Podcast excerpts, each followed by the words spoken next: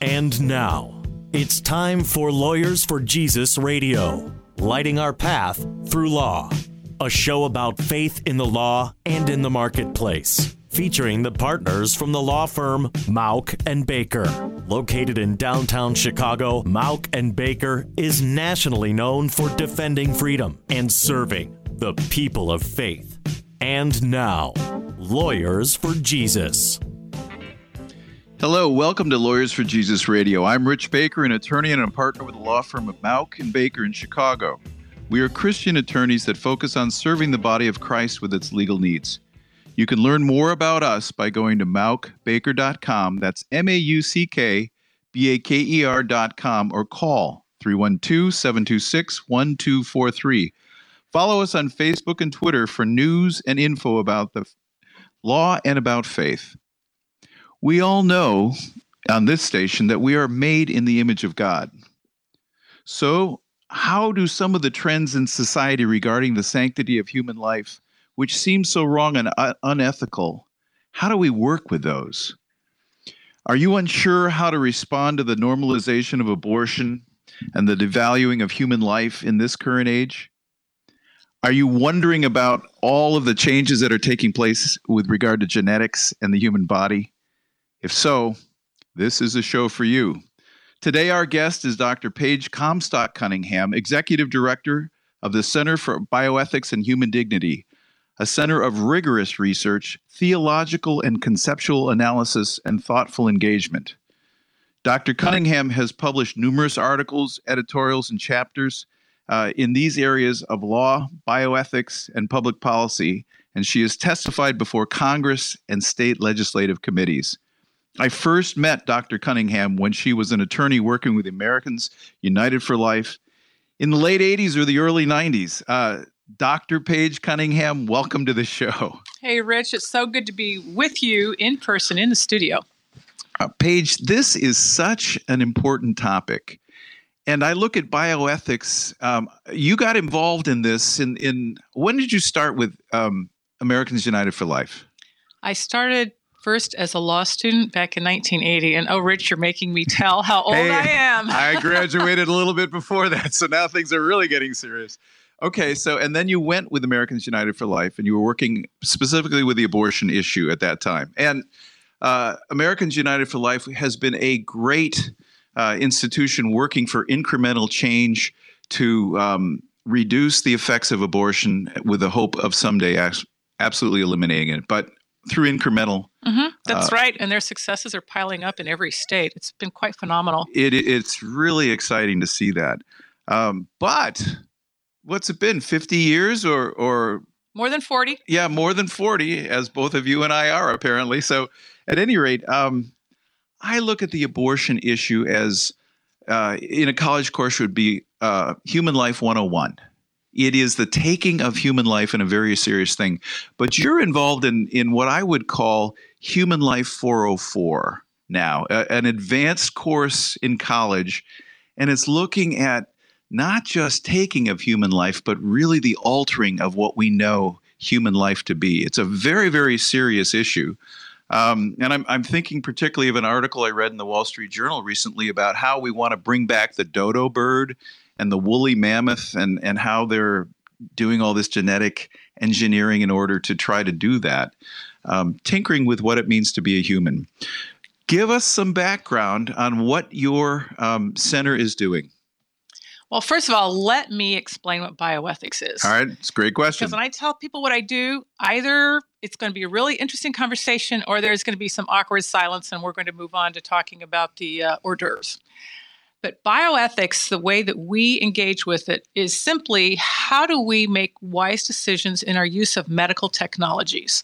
Now, the field's much bigger than that, but to help people get their hands around it, of course, it involves abortion, beginning of life issues, but you might also think of end of life issues. So people would say, well, pulling the plug, that would be an example.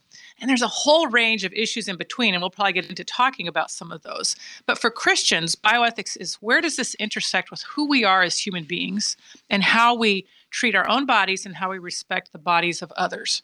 And the so bio dealing with life and ethics dealing with making good decisions, you might say moral decisions. And it's becoming where bioethics, from a Christian perspective, is becoming increasingly distinct from where the culture of research and medicine is going. Well, your center, now you're up at um, Trinity, I believe. Yes, we're at Trinity International University up in Deerfield. And how long has your center been going? We just celebrated our 25th anniversary. You, we I, are here I did for the not know term. that. I didn't remember that. That's that's amazing. All right, and um, so it, it's looking at technology, but another part of your center is theology, I believe.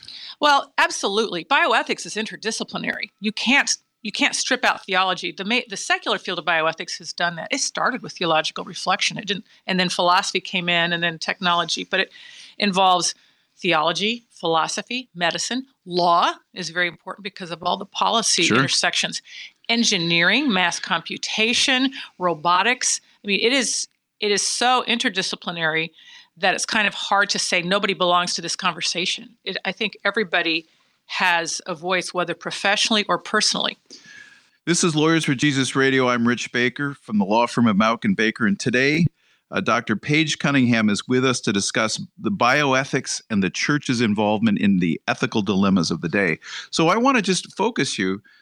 Um, you say everybody should have a place at this table talking, but oftentimes um, theology gets crowded out tell me a little bit about that and and what is the theology of bioethics? Well, that's the I think the starting point for us. It's in our name. We are the Center for um, Bioethics and Human Dignity. It could have, we could have just been the Center for Bioethics. Right. The field of bioethics includes things such as animal rights and environmental issues and and so on that are of interest to us as Christians, but we're concerned about human dignity because we make a special claim about the human body, the human person, and who counts as a human person. And so that's where the debates start. And if if you exclude the theological, then you really lift out what is the heart, which is why should we care about what some people do to other people if we have no particular value in and of ourselves? I always start, and tell me if I'm uh, correct in this. The reason that we have this dignity, or the reason that we have this value, is because Scripture teaches us we're created in the image of God. And I believe that's where it begins in terms of our value. Would, would you agree with that? Or you- Absolutely. It's, it's what we would call intrinsic value versus imputed value, which is other people determining whether or not your life is worth maintaining or worth welcoming. So, so help help me out on that. Um, where do we see uh, this um, value that others have? How does that work out in the in the world of bioethics? Well, you you mentioned you know we're 1.0 and 4.4, we actually have sort of two ways of thinking about bioethics. The 1.0 questions are the easier ones. These are the questions of who counts? You know, what are the boundaries of human life? Who gets a seat at the table? Okay, and, and as soon as I hear that, I hear questions like um, in 1855 in the United States, uh, black people didn't count. They weren't considered as persons at that time. They didn't have any rights. Or I now think in in uh, 2018, uh, children, unborn children, don't count. They're they don't get a seat at the table. They don't have any rights. Uh, is that what you're That's talking abso- about? Absolutely right. So the the notion of who counts as a human person, and that's different than dignity. But uh, in Bioethics 1.0, it's about taking life. So I, you've already listed some of those who are vulnerable, who are not so welcome at the table of protection. It would be the very young, the very old, the very sick, the very disabled, and the very mentally compromised. And they have um, their status is much more precarious in terms of what can be done for them or to them and how they can be used to benefit others. Tell me a little bit more in America today, you said their status is very compromised. What do you mean? How do we see that? What do you What do you see? Well, they have status on three levels. Um, first of all, there's the biological level, and that's sort of uncontestable. Biology is what it is. Um, and the human life starts at fertilization, and there's a whole field of systems biology that's very interested in how the human being develops over time. There's the philosophical level, and that's where they're saying the moral status. That's who counts as a quote person, you can, who has rights under our law? Who has who has moral rights and and gets gets protection. And then the third one is legal status because the legal status of personhood doesn't always align with the philosophical moral status, which shows that there's a great deal of confusion. The advantage we have as Christians is we can be consistent. We can value that life equally from conception through natural death and not and not make distinctions about who is more worthwhile or more worthy than someone else. But this is the these are the issues that we are contesting in the public square because there is there's um, one well-known bioethicist who said human dignity is a useless concept and that dignity just doesn't get us anywhere. Um, i think dignity is extremely important. You could also say sanctity of life. Um, that word has other has additional richness of depth. Or you can talk about respect for human persons which is something that's more global in in how people respond to that terminology. We're coming up on a break but before we do what would you say is the, the state of affairs in the United States? Is human life being more respected or less respected at this point? It depends what you mean by respect. I was thinking about the human embryo um, this just this morning as I was preparing for a talk, and the there's a great deal of interest in the human embryo because of technology and research but it's not for the sake of that embryo. It's for the sake of what they can learn from the embryo or do to the embryo, whether it's to test drugs or study development or to do other kinds of experiments to follow infertility. Coming up, we will be talking further with Dr. Paige Cunningham about current issues relating to bioethics and what we can do to address them. I'm Rich Baker, and this is Lawyers for Jesus Radio.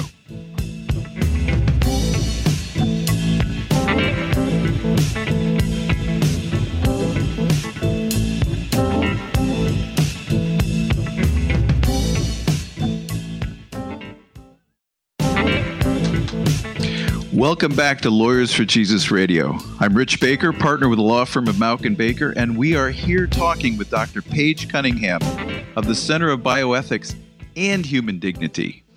Uh, Dr. Cunningham, when we finished up the last segment, we were talking about uh, using uh, embryos for experimentation for the good of mankind, as it's always argued. What's wrong with that? It all depends on what or who you think the embryo is. If you think the embryo is simply, you know, human biological material, then it's a great thing. If you think it's an inexhaustible resource, then it's a great thing.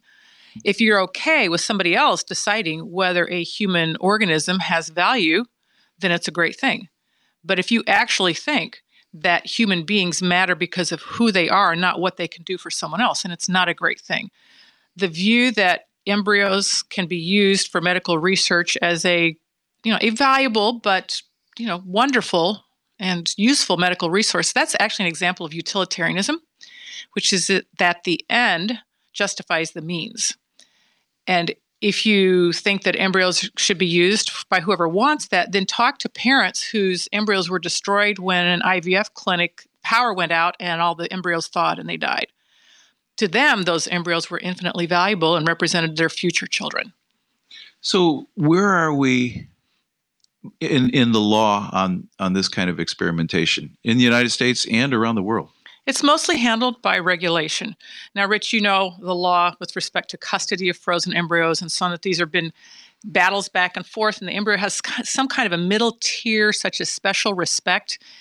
And in almost every legal battle, the presumption against parentage or involuntary parenthood wins. So whoever doesn't want the embryos is usually who wins in the court battle, not the one who wants to protect them. Mm. So we have the legal status of special respect, which still means you can kill them, but you have to feel bad about it first, you know, and, and get consent and all those things. So this ambiguous status then opens the door for regulators to allow certain kinds of human experimentation to go forward if there are appropriate guidelines. Uh, the most liberal place in the world right now, in terms of their formal legal structure, is the UK. It's interesting. I was going to say China. I don't know as much about the legal structures of China, and it may happen more informally because they simply don't regulate it. The, the UK actually has the Human Fertilization and Embryology Authority that decides what kinds of experimentation can proceed forward, such as the the three parent embryo, human animal hybrids, all those sorts of things. They seem to be pretty welcoming to, to say, come and do it here. You're just kind of rolling off certain things like the three parent embryo. What is the three parent embryo? A child has been born from this process. Um, if you're familiar with cloning, where an egg nucleus is removed and the nucleus from a cell from another um, person's body is put in there and then it's stimulated to divide. That's how you clone. That's one method. It's called somatic cell nuclear transfer. Well, they're taking the same technology and then transferring it to a different problem, which is that not all of our DNA is inside our nucleus. There's also DNA in the material around the nucleus called the mitochondria. And those are the, the battery packs, those are the powerhouses of the cell. And if they have mutations, these can cause some pretty serious diseases, often lethal. You know, sometimes children don't make it through five years of age. So, a mother who wants to have a child would love to get rid of the outside material and keep the healthy nucleus. Hmm. So, there are a couple of ways to do it. The simplest one is you take a donor egg, remove that nucleus, and then take the nucleus from the mother's cell and put it into that egg, and then fertilize it with the father's sperm. It can also be done where you have the fertilization and then you put the new nucleus in the egg. And so the child will be born with three genetic parents two mothers and one father. So unpack the ethics of that for me. I'm, I'm not sure I even know how to think about that as a, as a Christian. Well, there are ethics on two levels. One is research ethics. How do we protect human subjects of research?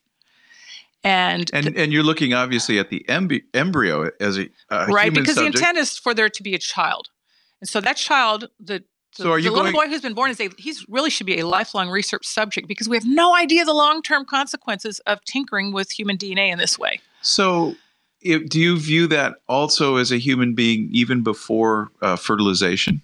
How, how do you? No, it's not a complete human being yet. But the question is one of the key questions is what right do we have to impose an increased risk of harm on our child? We all know that parents are called to lay down their lives for their children and to sacrifice for their children. This is not an accidental process. This is done with great intention and great deliberation. So a child is being brought into the world subjected to harm before his or her little life has really gotten started. And every time you manipulate any part of the cell, there can be little micro harms that happen. We just really don't know. We thought that mapping the human genome would solve everything, and they're saying, you know what? It's a lot more complex than we thought. There's this area called epigenetics, which is how does the cell know which proteins to turn on and which ones to turn off? Because you have the entire DNA in every cell. Some cells know to become hair cells, some know to become liver cells. How does that happen? It's not so simple as we were told. I, uh, you're updating me on my uh, science. It's been a while since I've been doing this. You're listening to Lawyers for Jesus Radio. I'm Rich Baker of the firm of Mauck and Baker. We're speaking with Dr. Paige Cunningham about bioethics and why they matter to us as Christians. All right, so so where do we go with this? Um, what what do you see in the United States as the most uh, alarming or thought provoking types of of experimentation going on today? Well, first, let me tell you the thinking trend, and then that's why this is so okay. thought provoking. Right. The trend is we may have originally had some moral hesitancies but we don't want to get left behind and that's the main argument they're using now is it's happening in britain it's happening in china as you said why are we our research is being hampered here in the us and we're going to fall behind so that is pushing behind these technologies the genetic revolution is huge. I mean, this is kind of the next generation of medical research, and it and it crosses a lot of different disciplines. There, you just don't have siloed research anymore. These are all feeding into one another, and I'm not even going to go through all the different disciplines that can be involved.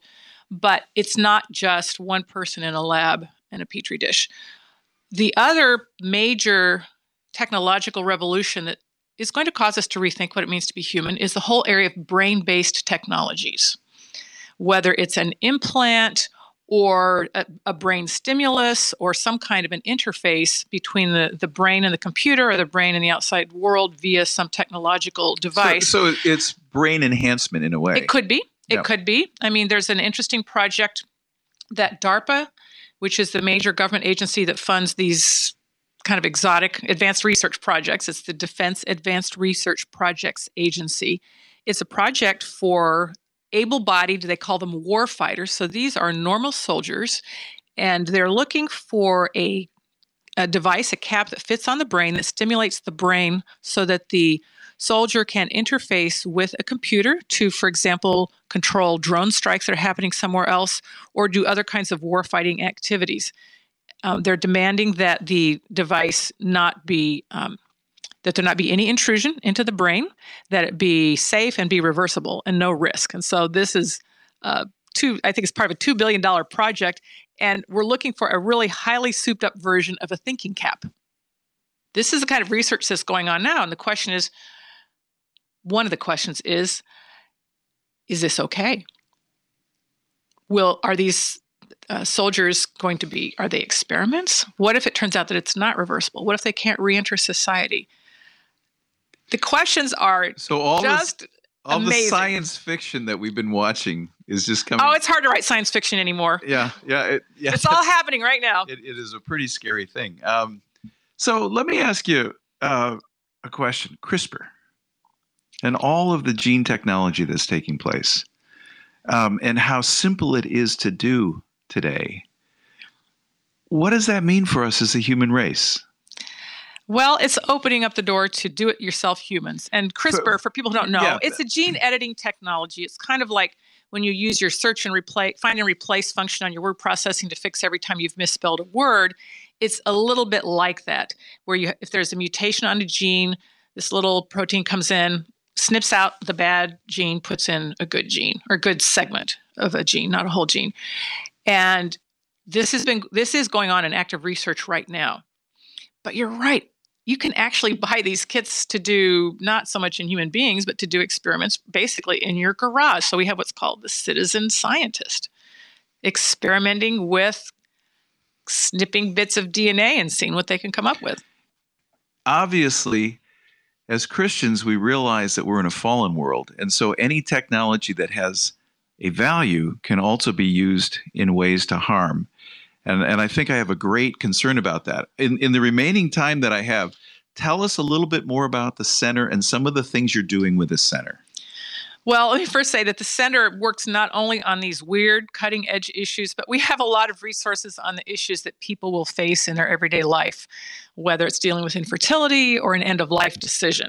So we so end of life being your mom's dying. And, That's and, right. And what do I do? it's a big question. As a Christian, how do I handle that? how do we die well? How do we die faithfully as, As a matter of fact, it, when my mom was dying, I relied on many of the uh, pieces written by your center uh, to really have some idea of how to handle those issues. That makes me happy because that's why we create them. And almost everything can be accessed through our main portal, Which is where? our website, centerforbioethics.org.